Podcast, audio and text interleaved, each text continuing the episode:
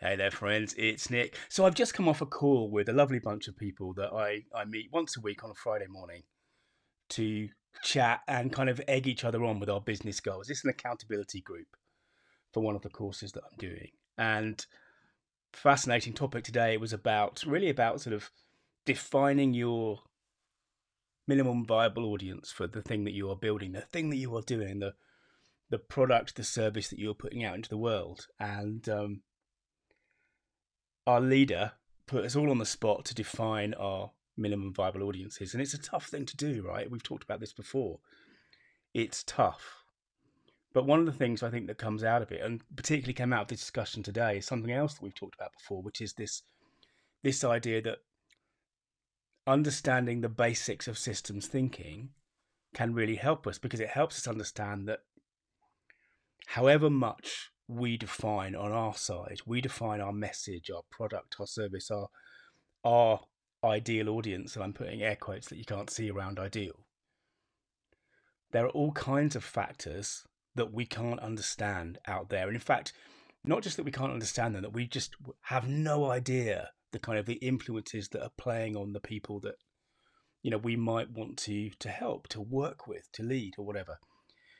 And this, of course, is the is the fundamental idea behind systems thinking that the results are emergent. They emerge out of the interaction between all the parts rather than the parts themselves. So we don't get one plus one plus one equals three. We get one plus one plus one equals five, or or sometimes minus five, right? And um, I'm in this process at the moment where I've I've I started off investigating um, moving my website to WordPress, and I've ended up just going all in. I'm probably about two thirds of the way, and and as as makes total sense. I'm thinking about the wording, I'm thinking about the flow, I'm thinking about the story that I'm telling, and all that kind of stuff. But I'm also very aware that I am only half, or perhaps even less than half, of the conversation because what matters is the the place where my story overlaps with the story of other people and um, my prospects. And if I'm if I'm focused on storytelling for founders, it's certainly got to be founders who are struggling to connect somehow with their tribe. But it's impossible for me to to imagine and articulate and account for all the different ways that that that might be happening. Or it might be, for example, people who've who have a successful business who want to, I guess, aggrandize their achievement. Perhaps that's why they want a story. There are the point is there are all kinds of different ways this could work, and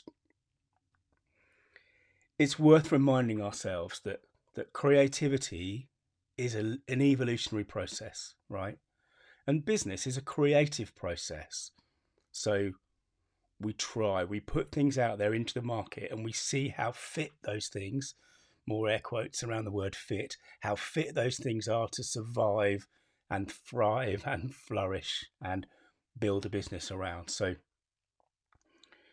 you know, I guess the message is for today is we there's no point in being too precious because our message goes out into the world and we are, as I say, less than half probably of that equation. So it's much more important to get things out there than it is to get them exactly right in the way that you feel they're exactly right. Because the truth is, if our work is a a plug, this is a terrible metaphor, but our, if our work is a plug, we aren't quite sure the socket that they're going to fit into. Wow, I mashed that up. Anyway, thanks for listening, and remember, your story means business. Hey, this is Nick. Thanks again for listening. To dig deeper, search for story.business.